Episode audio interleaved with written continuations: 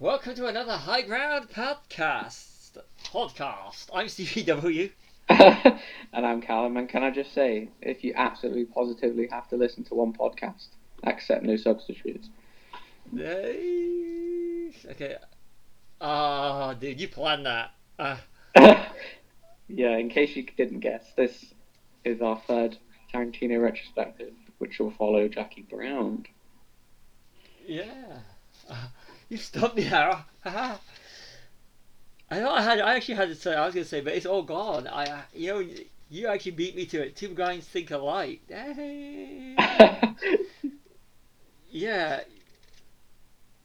Sorry, I, I, I actually, you know, we haven't. This is when we do these things. If you if you if you're going in order, we went from making notes to not making notes, and I went back to making notes for this. It's been two weeks since I watched the film, but yeah, up until recently, as in last year, Jackie Brown was my favorite Tarantino movie. It's just love it. Yeah, I think it, I think it's an interesting one because like like a slight tangent, a related tangent, but I I always think um like if Tarantino's films were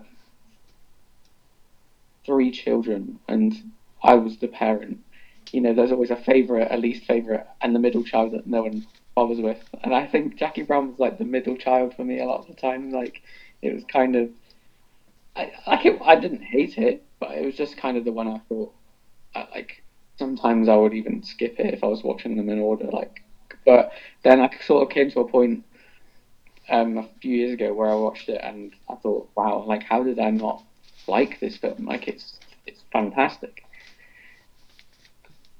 For me, uh, you say about middle child. Yeah, it, it, I I totally see that. I- It was the only one of Tarantino's directed films that I've not seen at the cinema, and that was because I was in my final year at uni and uh, I never got round to it. And I, I still have no idea why I never got round to seeing it because I should have because the amount of crap I watched during that period. So to me, that's always the standout one, but it's also Yeah. I mean, uh, years after, I, I thought, you know, I love it because it because uh, Samuel L. Jackson is the star, Oh, he's horrible in it. Yeah. He's really awful. but it's one of the first complete vehicles for Samuel L. Jackson. You know, Yeah, because everyone sort of thinks Pulp Fiction, don't they, when they think of Pulp, uh, when they think of Samuel L. Jackson and Tarantino collaborating. But this is a great one Yeah. for him. this is where I mean he has. I mean, like the the one you just riffed on, the AK forty seven speech. Yeah, Everybody knows that speech as much as they know the couldn't Royale with cheese. So it's, Yeah. it kind of reminds me of the Royal and Cheese one, actually. Like just you know, just the way that Samuel Jackson delivers the lines whenever he does a speech. It's just it automatically it, like like uh, what's the word I'm looking for? Sort of elevates that speech to iconic yeah. as soon as you hear his voice. because he's he's just good. He's he. I mean, you look at uh, in uh, Django Unchained. You hate Yeah. him. You hate him, Oh, and yet when you watch him in Hateful Eight, you love him. But he's Yeah. absolutely pure evil in Django Unchained, and in this one, he he's just a fucking idiot. The character is. He he yeah, he's not really he's he's cold blooded, but he's not that really intelligent.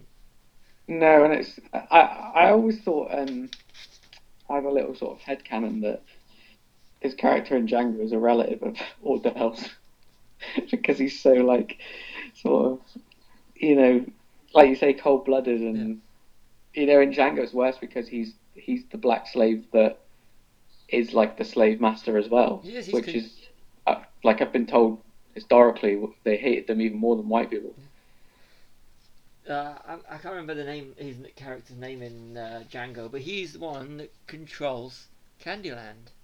Yeah, He is, and it's so subtle and you know sort of you know you're thinking oh DiCaprio is this horrible like slave owner and you think well he's Jackson's slave isn't he really yeah, because uh, he's pulling the strings, and it, it, it's just it's just just brilliant, and Robert De Niro as his bitch in it.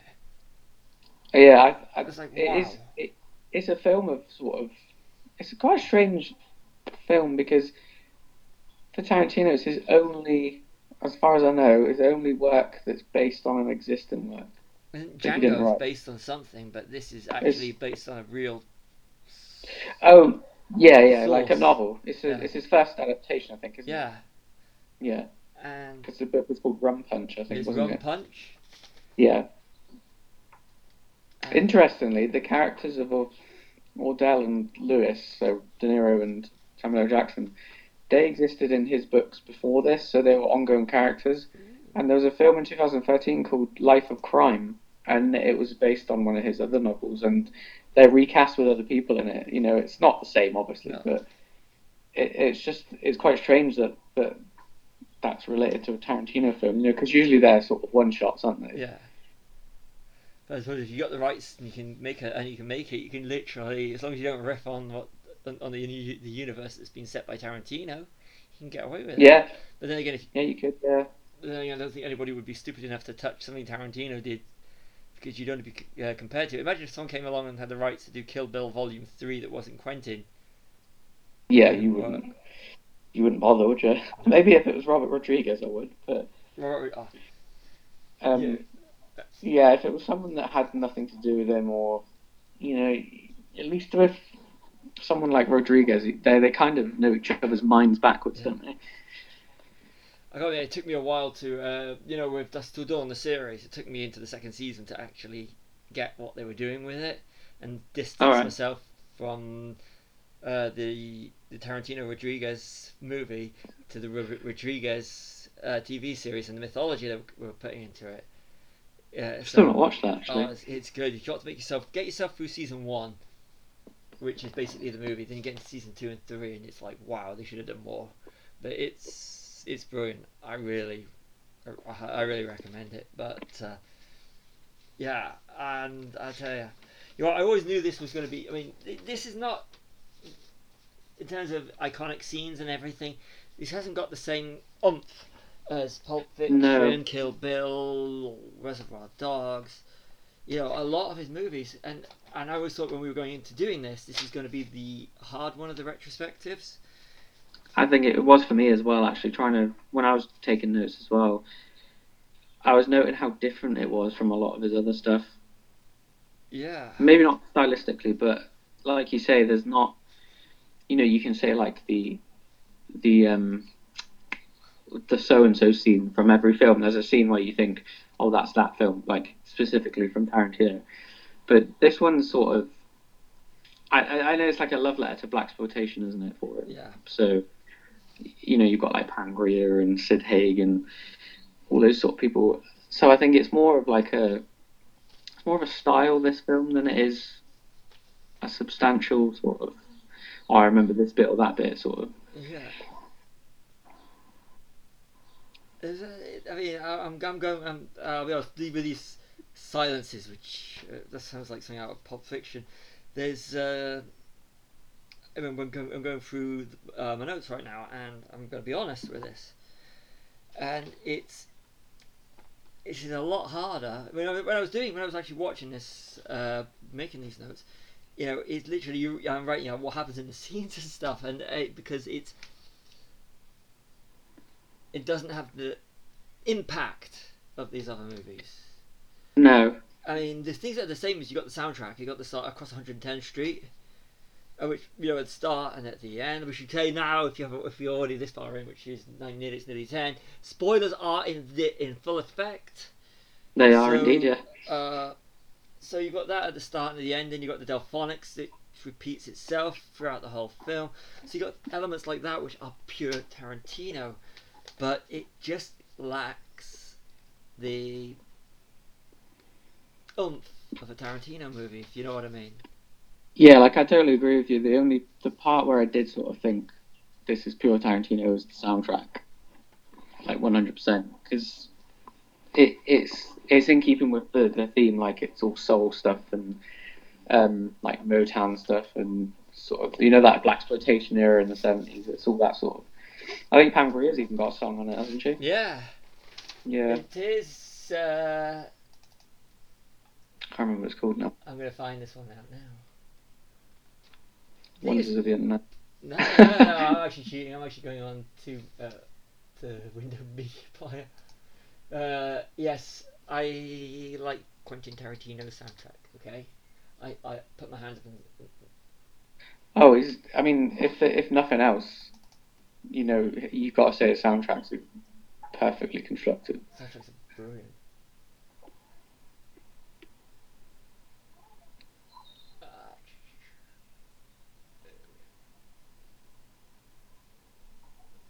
I can't find it. This is what happens when you when you don't have when you rarely use media player.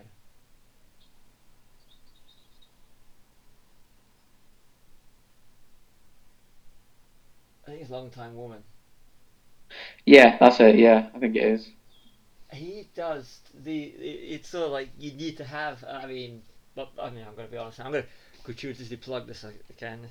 Uh, the soundtrack to Once Upon a Time in Hollywood is a defining moment to me for him. Oh, Even films, even films like Jackie Brown, it's just you have to have it because it's Quentin Tarantino, and you have to absorb everything about him. And uh, you know, it's because if you like Quentin Tarantino, that is it's a character as well. So uh, it's like James Gunn. Yeah, I've, I've always thought the soundtracks were their own sort of entity as well. Like, you know, you, you just, that is one thing you do do as well, apart from the scenes. You associate particular songs, particular bands with certain scenes, I think, as well, don't you? You know, like uh, Little Green Bag from wild Dogs and Oh, yeah. Dick Dale from Pulp Fiction. You know, it's all. This one I always remember across 110th Street. Oh, yeah. So it still applies in that way to the Tarantino sort of impact thing. If I ever hear you stuck in the middle of a review by Stealers Wheel, I do do the dance. I'm going to admit it now. Yeah, one hundred percent. It it always comes on at work, doesn't it? Yeah, the amount of times I've Yeah. done it, uh, the amount of times I've done it, uh, in my old job, uh, yeah, it looked kind of psychotic. It. You were Doing the Mr. Blonde dance. yeah, it's just, but that's the thing, you know. This is what Tarantino Tarantino does, and oh, I've got to say, I, I worked out that, that Pam Grier when she when she, when uh, Jackie Brown was in production, she would have been in the mid forties, but damn, she's fine. She's Pam stunner. a great like part of this film, actually, isn't she? Like, it, it, I can't even imagine it being, you know, because there's a white woman in the book, Is it, ah. and you just, I just can't even imagine that. Like, it seems the role was made for her, doesn't it? Yeah. I mean, I like uh, Foxy Brown, and I've seen Coffee. Yeah. brilliant. But, Yeah, and uh, yeah, coffee. Yeah, sorry. Yeah, that's the one I was thinking of when you said it. Sorry. And uh, it's uh, I was gonna say, ah, you know what I was say? I was going to point out, I was like, it just it just came up on my notes. Uh, I was going to point out I do these old school. I haven't written on paper. I don't do straight from computer. Uh, the uh, Kangol hats. The amount of Kangol hats they wear. Samuel L. Jackson and Pam Grier. Uh, Yeah. I go a bit. There was a hat factory where I went to Luton University, Luton, and I remember around about time and uh, that they had pictures of the characters in the windows. Uh, and All right. was, so I just sharing a little memory with you from '98. It's, it, it just stuck in there because I was thinking that would look cool, the Samuel L. Jackson one. You know, you, They, you they may very well have been sponsored by Kangol. Yeah. Yeah, Just like Iron Man was sponsored by Audi. yeah. Actually, another note I want to go. Uh, sorry about that. I'm just going into no- notes things. Ordell's ponytail. yeah, he does look kind of weird with a ponytail, doesn't he? Like I, I always imagine Samuel. Jackson either bald or with the Jheri curl wig Yeah. from Pulp Fiction, which is weird because I don't think he's ever had that ever again. No. But it just jumps out at me for some reason. I thought, oh, it's 90s, it's a ponytail. So, Yeah, everyone had one, didn't they? they did at one point, not saying anything. Not saying anything. But uh, ponytails were cool, because Steven Seagal had one, and isn't Steven Seagal still cool? Not anymore. He's not. He was. Uh, yeah, we go, I said about the 90s and ponytails. This is the one. Oh, well, yeah, with the exception of the period pieces, which uh, Quentin's done. So you're like your Hateful Eight, Django Inglorious, uh, Hollywood. Yeah. Uh, this is the one that feels really, really dated in the sense that you can tell it's 90s with the the, the mall element. Yeah, I was just gonna say the mall. Yeah. And, and there's a bit where uh, Max Cherry. I'm just going to go into a tangent.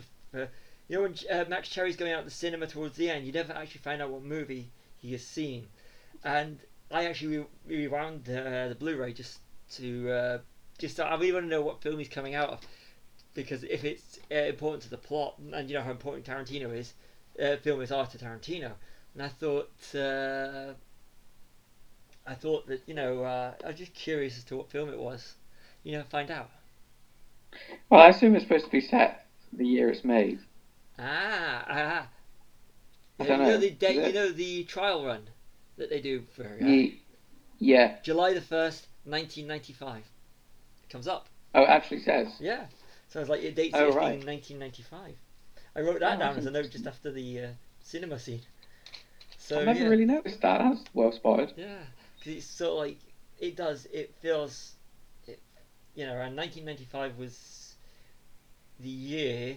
Earlier in that year, uh, Pulp Fiction came out in '94. You got the Oscar in February '95. I think it's February '95.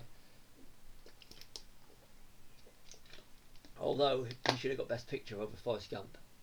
I'm just saying. I would think, you know, when there's a year applied to a film, it kind of, it does kind of date it, doesn't it? I mean, I was, I rewatched the, the Terminator the the first one, and like the titles at the start are saying like, oh, in the future this and that happens, blah blah blah, and then it says, um, here tonight in 1984 is where, where you know the fate of the human race will be decided, and you think, what? Yeah, but then again, in a science fiction film like that, you have to. So that way, when they go into the future, Blade Runner, twenty Blade Runner, Blade Runner twenty forty nine, Back to the Future Part Two, Back to the Yeah. Future. So that's just ones off the top of my head. Oh, it's like Escape from New York as well, isn't it? Where it says 1997. Yeah, and this, it's ah, yeah. Sometimes it's good. Then you get to go. yeah, "Ah." I, I don't mind it with a film like that because it's not taking itself too seriously, is it? Yeah. You look at Demolition Man. Yeah, It's sort of like that was uh, early nineties. It was like ninety six or was it or ninety nine? Where the film set. yeah. It's I can't remember when it was.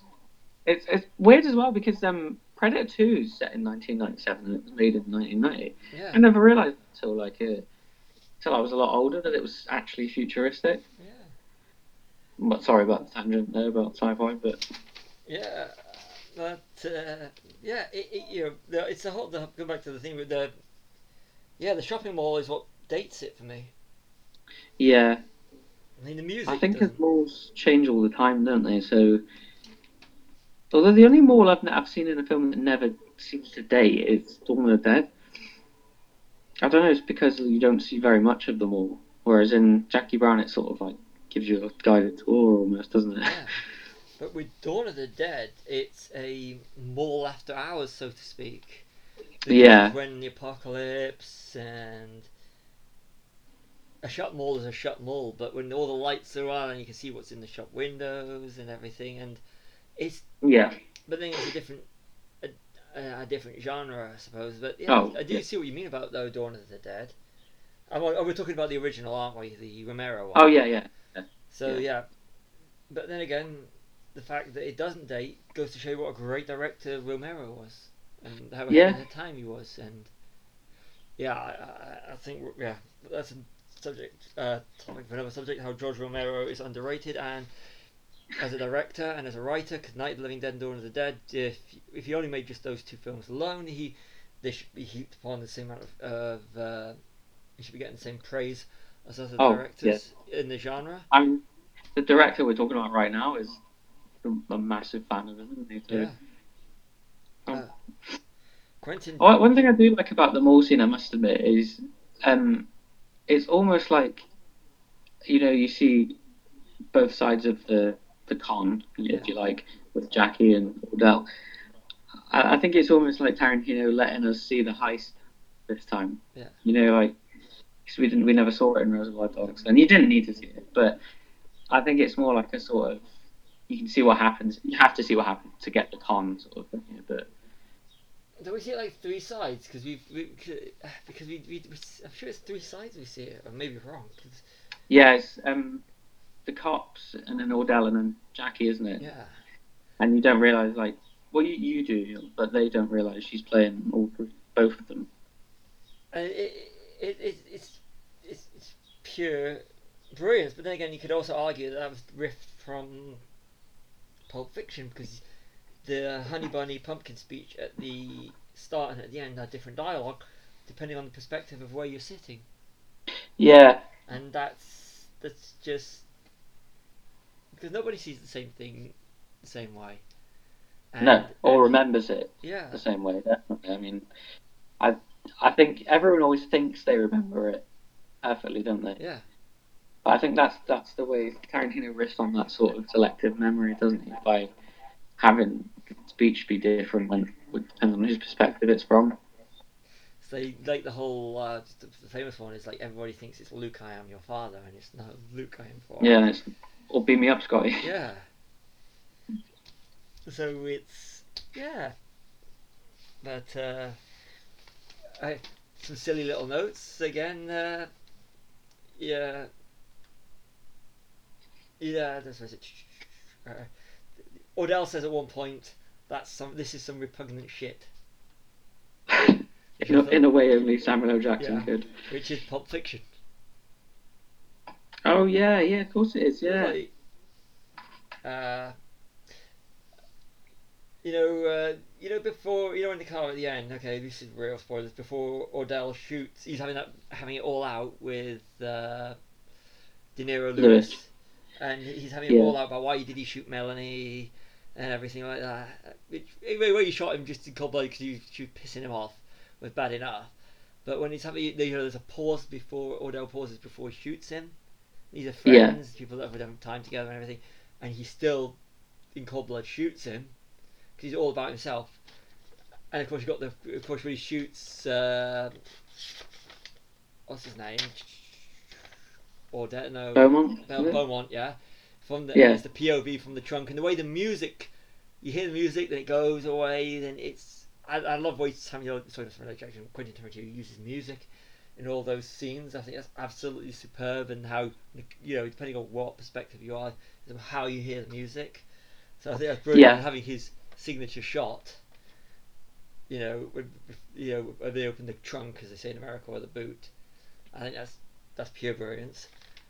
I absolutely love that scene, like you say, that where you see them driving around the block, and like you say, you don't hit the music fades out and fades back in, and you're thinking, what's going on here? Like, but it's it, it's done like a wide shot, isn't it? Yeah, uh, on a crane. Yeah, yeah. So I, I think, yeah, I agree. That's a really great shot because you're just sitting there wondering, thinking, why is it still lingering? He must be doing something. Yeah. And, Excuse me. and uh, what was it? A little bit of fun. Uh, Batman kills Nick Fury. he does, yeah, yeah. Very true. I thought that I, I thought that as again we are into. I thought that was just uh, I thought that was brilliant. 'cause if you look at you know those two now, it's sort of like you got the Batman, uh, or the Vulture now. He's well, they're both Or the Vulture. Yeah, they're both MCUs. And Or the uh, founder. pardon? or the founder. Yeah. The McDonald's film. I'm gonna have to watch, rewatch that one. I, I love him, and I mean, I really love him. Birdman. He's, you know, it, uh, Michael Keaton is coming soon. Uh, us two kissing Michael Keaton's ass. Oh, again, I mean, we were just talking about him ten minutes ago. We were before this. We were actually going on about Batman. Uh, yeah. Oh, uh, Ray Nicolette is also in Out of Sight. Sight. Uh, Yeah, with George Clooney. I forgot about that. Yeah. So uh, It's it's Michael Keaton as well, isn't it? Michael Keaton. Yeah. Yeah.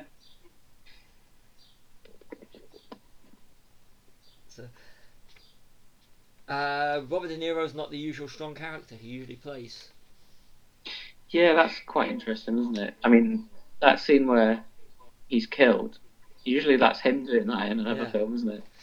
You know, like, I think that scene's very good, sort of. Reminds me of Scorsese a lot, actually, like the angles in the back of the car and not seeing the gun that he uses just hearing the gunshot. Yeah, I think that's very sort of gangster. But it's, it's the fact that he, he, he you don't okay. But this is prior to to De Niro doing all the comedies and everything. So Yeah. to actually have him play a character that's completely against type and be so superb in it is Yeah, because I mean, he's kind of dumb, isn't?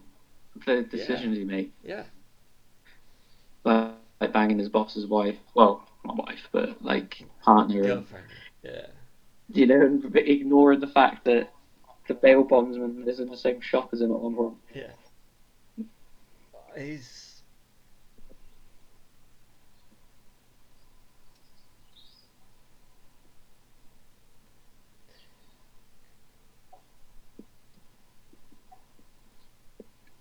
split screen shot with with uh, Samuel. Jackson, Pam Grier, and Max Cherry. We see Jackie. Well, you got the you got the split screen sh- shots, and you know where you have got where his gun's missing.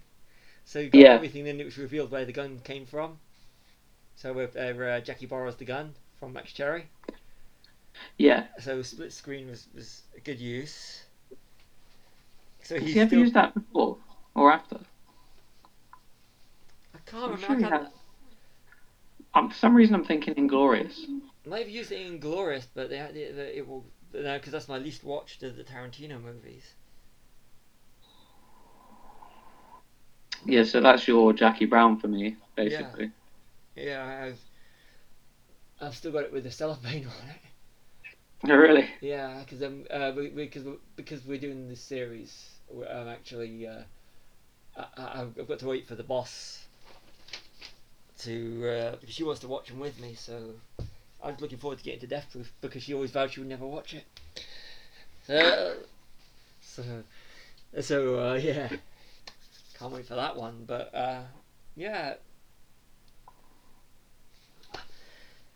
This is the yeah. I, knew, I knew going into this this was going to be the hard one because you can't we can't dissect scenes as much because there's no so many memorable scenes and everything. But it Yeah, is- it's I don't know it as well either. no I think it's like it, it is sort of like going one at a time with it. Rather the other ones, I mean, I can't you can't stop talking about what's what in you know like Reservoir Dogs. We didn't expect it to be an hour and a half, and no. like we still had things to say at the end. It's, a classic film shot for shot Reservoir Dogs, is- and uh, to me, Jackie Brown is. It's a Tarantino film that's not a Tarantino film. It's a, it's the disposable one, I suppose you could argue. It's the fun one. It's Yeah, you know, I'm not saying that that not his other films for Once Upon a Time in Hollywood is a great piece of cinema. It's also fun, but it's a great piece of cinema first rather than a fun film. Whereas Jackie Brown is a fun film, then a great piece of cinema second. So whereas even films like Death Proof, which is the exploitation, the uh, you know the B movie, that is Yeah. A great film, then fun second, I think. But Jackie Brown is a fun film, then a great film. If that makes any sense to you, is yeah, no, no, I know exactly what you're saying. So like the, film- the the artistic merit doesn't hit you till after you've thought about the film. yeah, and it, it's it's harder to. It, it, whereas you have to be an active viewer when you're watching Reservoir Dogs, Pulp Fiction, just to name the first two, or Hateful Eight, uh, you know, or Hollywood Upon a Time in Hollywood. You know, uh, it's with this one. It's you can just check your brain out and enjoy it for what it is. It's. I think it, it sounds. It's not meant disparagingly in any way, but it's the least arty. I think Yeah, maybe behind Death Proof. Um.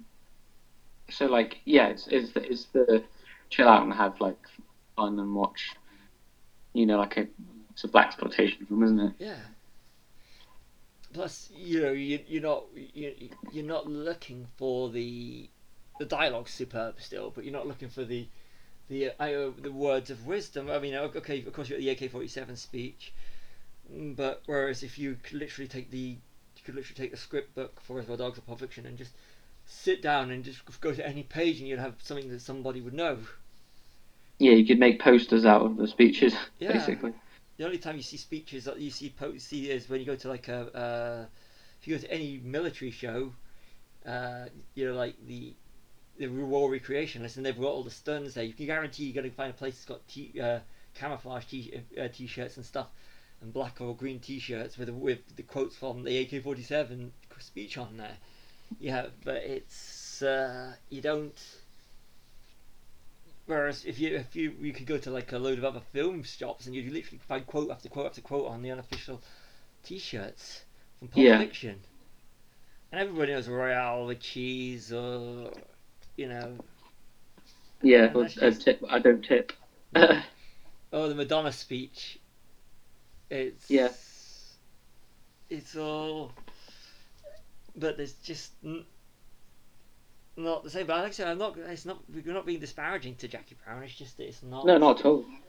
It's just not. It's fun, but not high art, like you said. Yeah, I, I, like another easy way was just thinking of it was when I first saw it, I sort of went, "Oh, that was good," and then I didn't watch it for years. You know, I, I put it aside because I was kind of like, "Oh, that was enjoyable." Whereas when I became a fully fledged Tarantino fan, I think you go through from the beginning and watch them all to see the progression. And I think this is the one where he sort of, it's like the bridge between the high art stuff that he starts with, and then he moves into the sort of the more entertaining, the, the more entertainment based stuff. Sorry, like you go from this to Kill Bill, which is schlockier than the films. Then you go to, you know, Death Proof, and um, and then you go back. You know, you have like the mixture with Django, where it's kind of exploitation, but it has the high art stuff in it. And then I think like he's come full circle with Hollywood.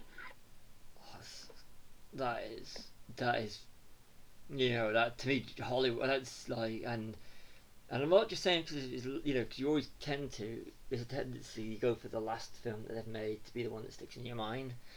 Yeah, Uh, Once Upon a Time in Hollywood is a great piece of filmmaking, and I, I will never forget how I felt the first viewing I watched. My first viewing going into it, thinking I knew the ending, and when the ending wasn't, because I was on the edge of my seat like through the whole film. Yeah. I don't do. I was as well. I don't do gore and I don't do, and I expected this really bloody ending. So I was literally, on literally, my nerves were shot throughout the whole film.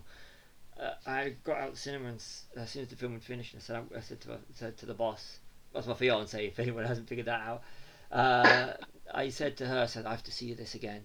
So we went on day of release, which I think was a Thursday, and then we went again on Saturday to watch it because I wanted to sit back and enjoy this film for, for what it was, knowing that I Yeah. knew that I didn't have to be waiting for something to happen.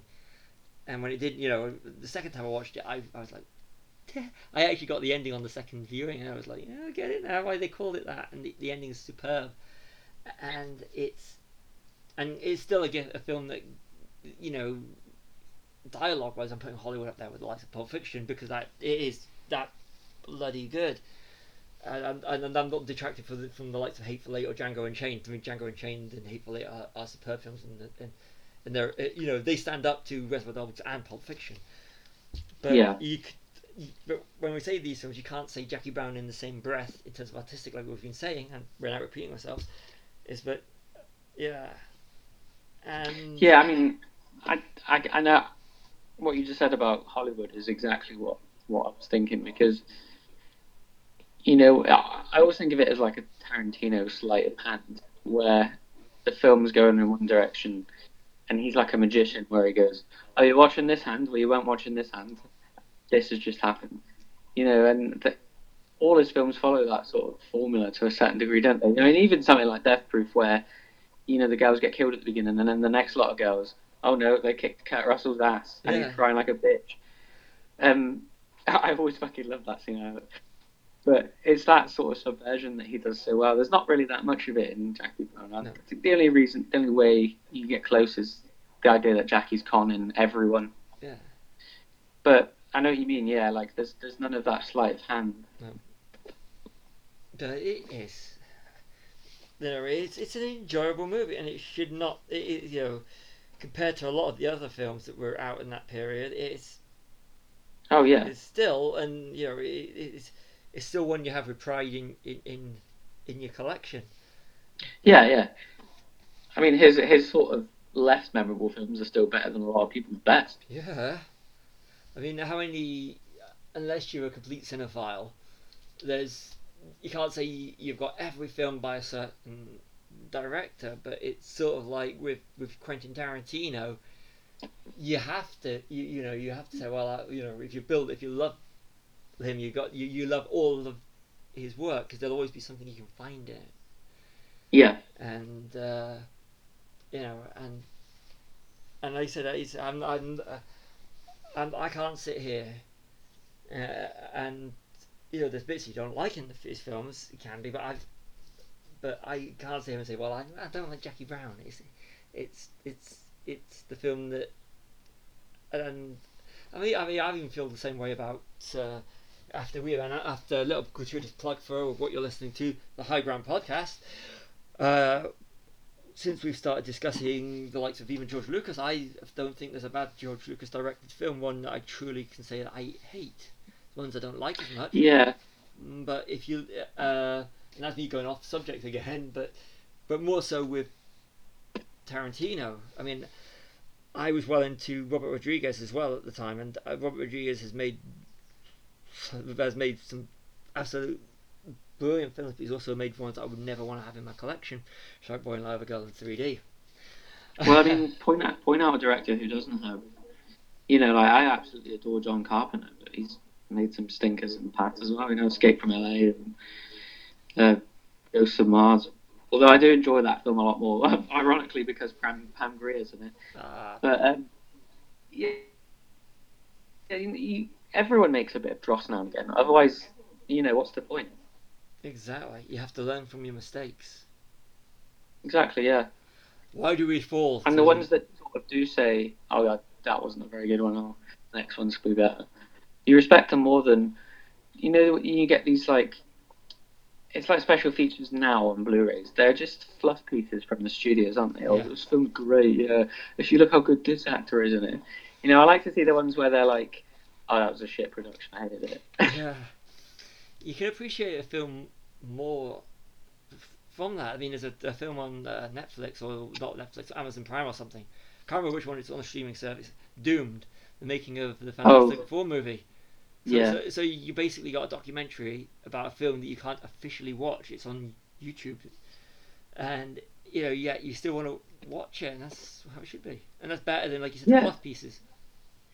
Yeah, I mean, well, there's a one I always remember is the the documentary with uh, Batman and Robin, where Joel Schumacher pretty much apologizes on camera for how much of an, you know, a mess it was. And I sort of thought, well, you know what? Yeah, Joel Schumacher is a good director. It's just 'cause he- but we just remember the fact that I suppose that was like a monumentally bad film that killed superheroes for over ten years or so, didn't it? But you know, it it's sad when directors get labelled with, oh, they've got one bad film, they're shite now. No, that's just not the case. know, if you like a director, you will still go and watch his next film. Give him a Of course, yeah. shot. Mean, Batman and Robin killed his career for a while, Schumacher's. So, Yeah. but uh, by the way, that documentary you mentioned would that happen to be on the Blu-ray? Yeah, it is, yeah, yeah, yeah. Yeah. That's just for you listeners and for people like myself, like myself, who, when it comes to doing our Batman and Robin thing, which we will be doing somewhere down the line, just could you just plug? Mine and all that content. Yeah, no, if you've got the um, even just the standard Blu-ray release or the box set, it's it's on. There's a making of each one on there, and it's I kind of we've said this before, haven't we? Like I find the, the, the production of films that were troubled or really really complicated to make so much more interesting than you know like even some of my favorite films that are successful. I'd rather watch. I'd rather watch a documentary about Alien Three than I would about Alien. You know, because it's interesting. Yeah. I have. I do. I completely agree with you on that. I do completely agree with you on that one because you, you actually know why the decisions have been made. Yeah, We locked the director out the studio so that he, we could do our own edit because we didn't like what he he gave us. So, yeah. I mean, I, it's just unreal that things like that actually happen, isn't it? I mean, I'd love to. That I think that QT8 was a great Yeah. documentary to do with you know, like if you want an overview of Tarantino's films, because there's never been really sort of like in-depth documentaries about single ones of his films, has there? I mean, there may be in the future, but it's just interesting all the behind-the-scenes stuff of the studios on that. You know about you know and how uh, what's his name? Michael Madsen was saying about Harvey Weinstein acting really odd in that diner. Yeah. And you just think like, I want to hear stuff like that, Yeah. you know. But uh, yeah, they have to distance themselves now because they financed a lot of his Tarantino's work. So it's Yeah, right. but they don't they didn't know at the time. So No, no, I mean it's not um anyone's fault, is it really? No. But uh,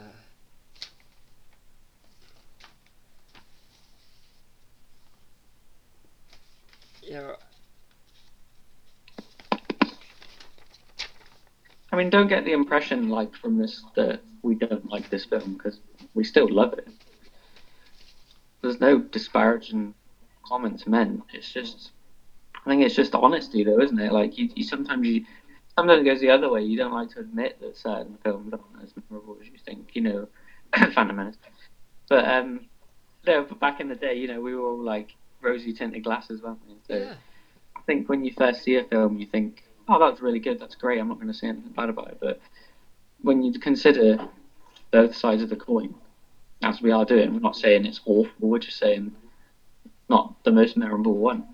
yeah. I, I still, I still. Uh, that being said, I mean, I still think as a fun piece of uh, piece of work. I mean, the, well, I, why I like it so much is that it is still a fun piece of work, and it, Yeah. it's not, it's not as memorable, but it's just No, a more accessible. I suppose it's, it's the more accessible if you're someone that's a passive uh, viewer. Which, if you're a passive viewer, you're, you're obviously not listening to this. Uh, then something like Jackie Brown is a good gateway because Reservoir Dogs and Pulp Fiction are arty, and this is Yeah. this is this is the block. But I suppose you could argue this is the blockbuster uh, Tarantino's blockbuster because usually Tim Burton when he did Planet of the Apes, he well failed, and that's a blockbuster, Yeah. and and that's Tim Burton doing a studio pick. So the fact that Quentin Tarantino can do a, a, a not a puff piece, but a, but a film that is accessible and easy and more linear than any other things, and he can successfully do it, means that an art house director can actually, an arty, yeah, well, he is art house, can actually pull off mainstream as good as, if not better than anybody else. yeah, I, I think that's a perfect description. It is. It's the one you could watch if you weren't a fan, and possibly still enjoy. Yeah, Whereas I think the others, you sort of have to be initiated, don't you? Even something like Death Proof, the way they talk and the, you know, the way, like we were saying, sleight of hand it, and that's all stuff you need to know he does. Whereas Jackie Brown, it's yeah, it's, it's blockbuster. That's the best way to describe it. yeah. So, I think we've wrapped this one up. Yeah, I, I can't think of much else to say to be honest, and it, it I feel bad, but I I don't want to start talking rubbish about you know or rabbiting on about other things because we I don't have anything to say. So uh, yeah, I agree. I'm gonna say, uh, yeah, I'm Stevie W. And Callum, See you on our next uh, uh, retrospective, which we are now going into. This is going to be the fun one.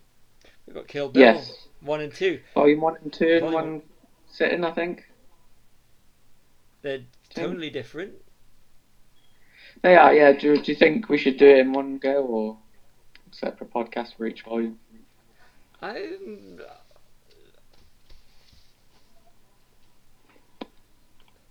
Two parter. Mm. I think we need a two parter on this one. Yeah, yeah, Yeah. that's fair enough. Yeah. Okay. Kill Bill Volume One coming up uh, when we when we just, when we do it. So soon In the future, yeah. Fairly well. See you later.